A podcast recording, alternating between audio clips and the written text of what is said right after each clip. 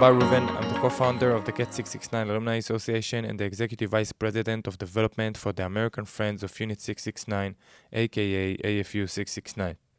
In addition to my unit work, I'm an entrepreneur. I sold my first startup called few years ago, and I'm now the co-founder and CEO of Disher.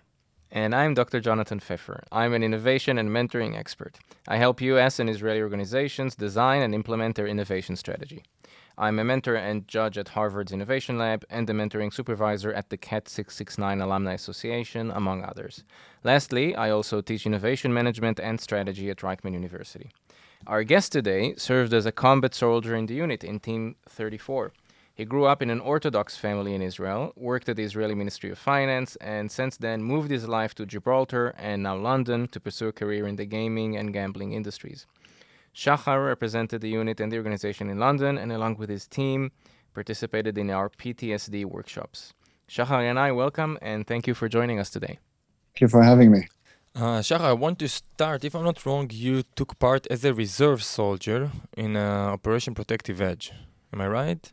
Yeah, that's true. Yes, in so, 2014. So, can you tell us uh, I don't know any unique experience or, or rescue mission you uh, remember from uh, from the operation? Yes, of course. Um, to be honest, yeah, there's a, a few stories. Uh, I think the one that maybe is the most memorable for me mm-hmm. Uh, was probably the first evacuation from that time. So that was. Um, I remember it was like when everything started, and it was still like a feeling that we weren't exactly sure what we we're going to, and I think that was the first siren going. Um, and we flew towards Gaza. And I remember the sky and everything was um, was quite like an impressive mm-hmm. horizon with the fire. Uh, but when we landed there, it was the night, and we landed there. There was a lot of chaos around, and we took a soldier that uh, was actually injured by, you know, afterwards we understood by uh, friendly fire, mm-hmm. and basically there was a lot of mass beginning of a war and there was, as I remember, there was quite a shock at the helicopter, and there was a lot of blood. And I remember that. I more remember the, the smell of it when we got mm-hmm. to the hospital. There was still no one really waiting for us at the hospital. So, like I said, beginning of a war, is still chaos, and we had to we had to kind of wait at the helicopter until someone actually came and I remember, I just remember the feeling that everyone were a bit in shock, and there was, I think some of us were, you know, I think because we were already in reserves and we were a bit more with experience, hmm. um, we felt like we could maybe handle the situation better. Yeah. Um, but there was uh, a guy with us that was also a warrior, two years or three years younger than us, and that was basically his first operation in his life. Um, and I remember the feeling afterwards, you know, for us that we felt like we need to help him and that solidarity was something that was important. And the day after, there was even during the war, the, the unit sent a psychologist from the unit to come and to try to help and discuss and and you know that feeling of solidarity and and the, and the unit that is there to help you um, even during the, the war and during a situation yeah. i think that was something for me quite powerful but mm but I have to say, from a personal level, that uh, that side, that smell, that is something that really uh, maybe carried over even after. Because when you are in reserves and you're doing this stuff, you know, you, you come and you do this for two weeks, three weeks, but then, you know, the day after yeah. they replace you, you go back to to your it's, job. It's out of life, context, you know? not like to serve uh, no, to do it on a daily basis. I mean, Israel is a weird country. You know, one day you may be in Gaza, and the next day you're having beer in Tel Aviv. You know, yeah. it really is that style, and you go back to work the day after. No one really, not like you take a day off, or mm-hmm. yeah. it's like life changing. You know, 180 degrees in a second, and you're back, and things continue, and yeah, the the, the change is extreme. Um, but yeah, and I don't know if it's good or bad, but you know those memories sometimes stick with you, sometimes they don't. I want to ask um, to connect between the military service to your uh, afterlife. What values of or principles did you take uh, from the unit and that you feel you're using today in your everyday life? It's a good question. I think um, so many things uh, I carry over from from the army and from the unit. I think as a unit because of the certain operations and the things that we do, mm-hmm. um, you can't always, you never know what's going to happen. But because you need to, you know, make decisions quickly and maybe also you never know what you're going into. Yeah. Then I think we all they teach you to be calm, to be to always even if inside you're stressed and there is a lot mm. going on, on the outside you always need to be very calm uh, indifferent in a way. Um, and and I think when it comes to to professional life, then that's something that it's always shown that you're always very calm, very, you know, you never stress even maybe when things are good Stressful. or bad. But mm-hmm. yeah, you're you're always on the outside. You always it always seems like you're you're okay. Mm-hmm. And in person in personal life, I would say it's also also the same. You know, we we always a bit calm, also indifferent and and I think that again there is good and bad with that. The good, I think, in professional life there is good things. Uh, in personal life, you know, sometimes I feel like maybe you're not. It's not like you're showing that you're extremely happy or you're extremely sad. I feel like a lot of us are a bit in the middle all the time. This is my feeling, you know, because we're kind of being taught to be, you know, to react to things in a certain way. Mm-hmm. Even if inside you feel something different, on the outside, I feel like you're showing it in a, in a very medium way. Uh, mm-hmm. and, and I think some of my friends are also been to therapy.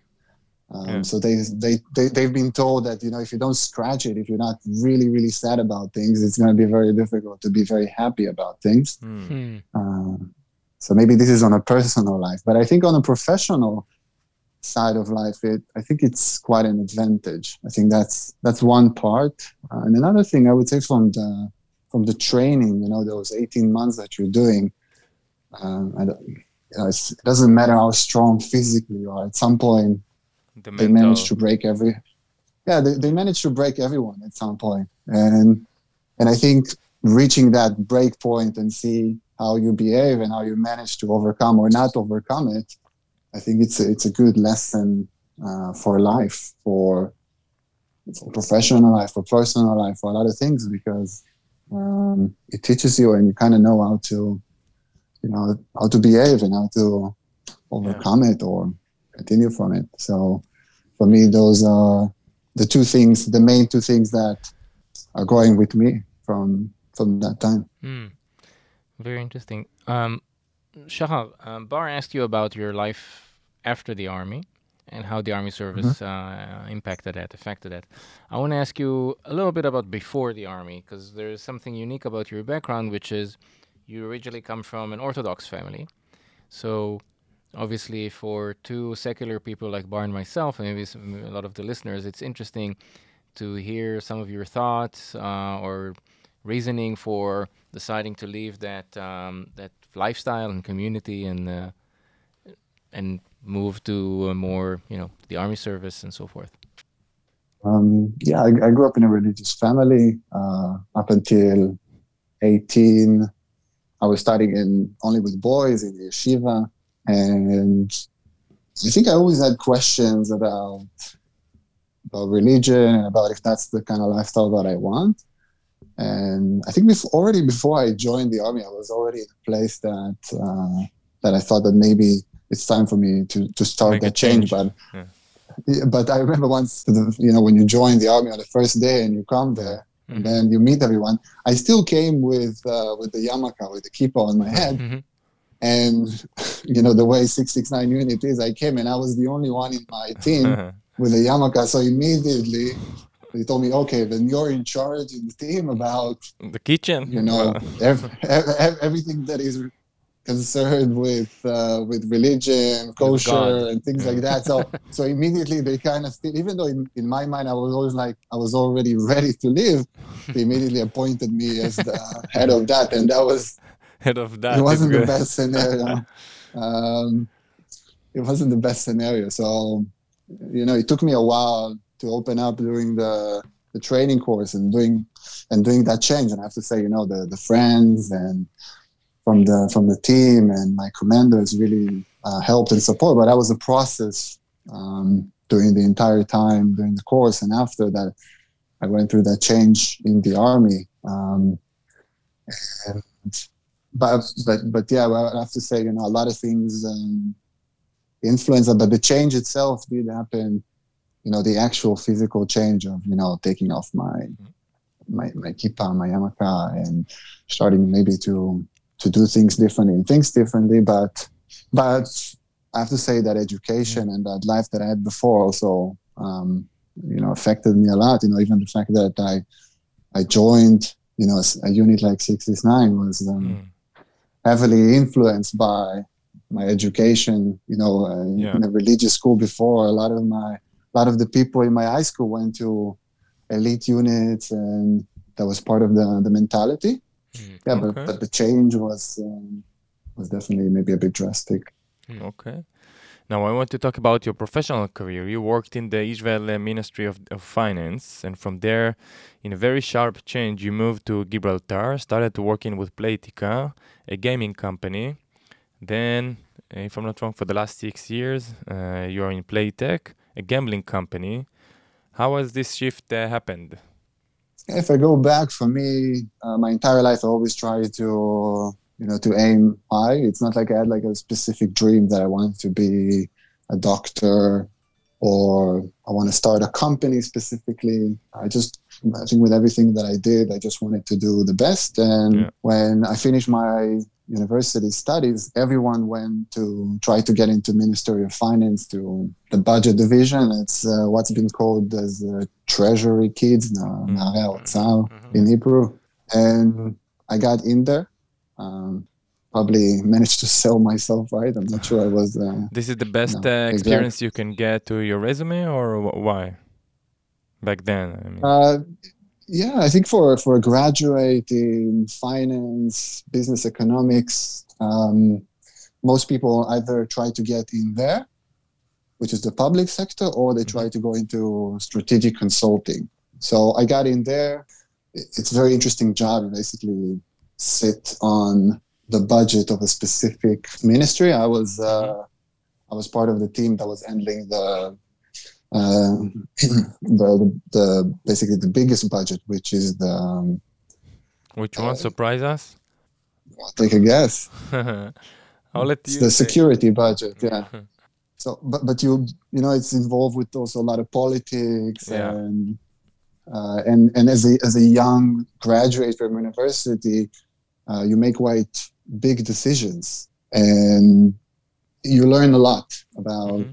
Politics. There's a lot of pressure there as well. And I can tell a story that uh, I remember. So we have to go sometimes into the, the Knesset. Yeah. And if, if you want to, yeah, the parliament. Yeah, to like, yeah to represent. Like, let's say now, um, I don't know, there is a someone in the Knesset that is trying to pass a law that from our side it means that it's going to cost a lot of money, and we think it doesn't make sense. So we have to go there and represent the Minister of Finance by saying what's our opinion, why we think that's not the right way. And I was there maybe for four months or something like that, and hmm. my boss couldn't really go, so he told me it's okay, you can go, you can represent us on something. And I went there, and I, I said what I had to say, and then that person from the Knesset, like it was a woman, like a minister, and she was like, I think she recognized my face that I was relatively new. So she asked me, "How long are you in this? Are you doing this job?" And I said that you know I don't think it's relevant, and and she kept on insisting. At the end, I had to stay, and then she started, you know, saying how the Ministry of Finance sending, you know, people with no experience here. They don't take me serious, and he was all over the news with my face. But, uh, really? but it was funny because when every, when everything ended, she came to me and said, you know, it's nothing personal. This is just politics, you know. uh, you're just representing something, but it was, you know, it's yeah. it's a nice lesson for life. Uh, yeah. It, it, was very exciting year, and you touch a lot of interesting things, uh, and you kind of play with the with the big hmm. money. Um. But I felt, but I felt like still a lot of things were moving for me. I felt like slowly, hmm. uh, and I wanted to move um, into the private sector. And I got a job offer with Playtika, uh, which back then was still not a big company. Uh, nowadays, they're the biggest social gaming company in the world. And I joined them. Uh, it was quite a big shift. Then, after a year there, I moved to Playtech in London. Um, yeah, trying to stick with very from very, very similar names to confuse people. Yeah. Um, For, for those who don't understand or don't know what uh, Playtech is, can you just give us a quick recap? Playtech is the biggest online gambling provider, more like for, but more on the technical side. It's a B2B company. Uh, they provide basically anything from content to infrastructure, payment payments, everything to of the gambling games, the- right? Or, or uh, uh, to the gambling industry. It's a, Yeah. it's a B it's a B two B. Uh, so so they provide maybe the infrastructure, the network, the payment solutions, the, the content, obviously. and and, uh, and what is, what is your role there? What do you do? How your daily work looks like? So I manage uh, one of the content studios. So basically, I'm like a general manager for a game studio. Um, in London, I have all the, I would say, the brains of it, which is the product people, the mathematicians. Um, and then in Bulgaria, I have all the designers, the design studio. And in Ukraine, there's all the development. So, and I oversee this entire operation and we create games um, anything from budget, strategy, and overseeing the, the production and development of everything. So that is my role with them. Uh, Mhm. we basically producing producing games to So, mostly for online. it's interesting because uh, in your description of both Playtika and Playtech, you're kind of playing into our next question or our next um, uh, piece of curiosity, which is what would you say are the differences, the the um, conceptual differences between the gaming industry, the online gaming industry, and gambling industry, or maybe in practical terms there is no difference. There is a big difference. I mean, maybe from people from the outside, it wouldn't sound big, but um, obviously in, in social gaming, people don't play for money. They can't win money on it. That's the most simple way to, to answer this. And in gambling, people play on money and they can win money. But obviously, what, how do how do they make money in social? People still buy things within the app. You know, if you look at Mm. Candy Crush or anything like that, so people purchase you know packages to keep on playing, or they're now watching commercials. Uh, in gambling, as we all know, poker, blackjack, things like that. People gamble on money and they hope that they're going to win and and with money. And how the house makes money from that is obviously, you know, Win. it's the law of big Yeah. the, the house of the, Yeah, the, the you know right. that most of yeah. We, we know in average how much we're going to make Mm-hmm. in, in the long run. Um, so, you know, in this very simple way, one is real money, one is not real money. Um, so that that's the that's the simple the psychology behind it. You know, it's uh, I would say it's maybe different style of players. You know, if you look at Candy Crush, it's people that maybe you know play now on their phone, Yeah. mostly on their phone, then they still feel you know that this is yeah just a game. Um, and gambling, obviously, it's um, I mean it's a big world. You have the, the the you know the younger generation that may be betting on sports and poker. Mhm. You have maybe the bit older generation that may be still playing blackjack slot machines. What is the most Uh, interesting thing that uh, people are gambling on? I think nowadays it's maybe not surprising anymore, but uh, esports, you know, people can gamble. So not even in esports, you can you can think about tho- those gamers playing against each other in Call of Duty or something like that. Mhm, And mhm. There's already already gambling on that. Yeah. By the way, Shahar, so that's interesting. Instead of speaking about some people, if you open your phone now, what kind of uh, games or gambling uh, apps would you have on it? I mean, for me, I have to say it's mostly for, you know, quote quote uh, research. I have a lot of games and Mm. lots of uh, gambling sites that obviously I'm, I'm always checking Hmm. uh, the competition and the market. So most of the time to you, get, you're uh, using others people platforms. I I use everything really, um, but but but I, wouldn't say I'm not a gambler. I'm not uh, the opposite, but I do play a lot of games mostly to get ideas and to do Yeah. my research and to understand.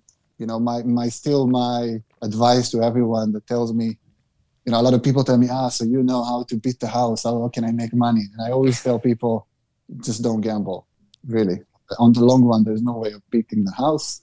Yeah, I, I never thought not to gamble. Yeah, I, I always thought people don't gamble to win money; they gamble for the rush yeah, of the risk, just for the. And actually, even I, you probably know better than than I do, but I actually read somewhere also a few years ago that there was research done that the amount of pleasure people get from gambling is actually before they found out they find out the results is from the uncertainty mm-hmm. that is true that is true yeah it's uh it really is that you provide people some psychological rush and thrill um actually if someone wins now a lot of money most chances you're going to lose them as a customer um mm-hmm. so it's really how to you know the, the engagement is a bit different um, you know, but there's a different psychology. You know, if, you know, when we look at here, I live in London, and in London you also have these betting shops in mm-hmm. the street that people mm-hmm. go into and bet. And those people that go into betting shops are, you can see it. Like, let's say now there is some workers or whatever in an office or construction worker. They have like a lunch break. They go in. They have maybe like a hundred pounds in their pocket, and wow. they have 15 minutes. So either and either they win something big with that all or, they nothing. lose it all. Yeah. Or yeah, all or nothing. Because and then you know at the end of the day they go home. Maybe the wife doesn't know, or maybe he comes back with some nice gift because he wants some money. But that's the that's that's life that's style of playing for him.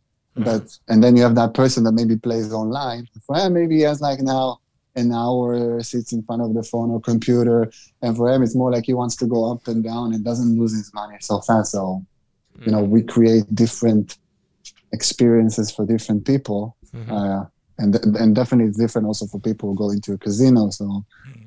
The psychology is, is different and also i came before from social.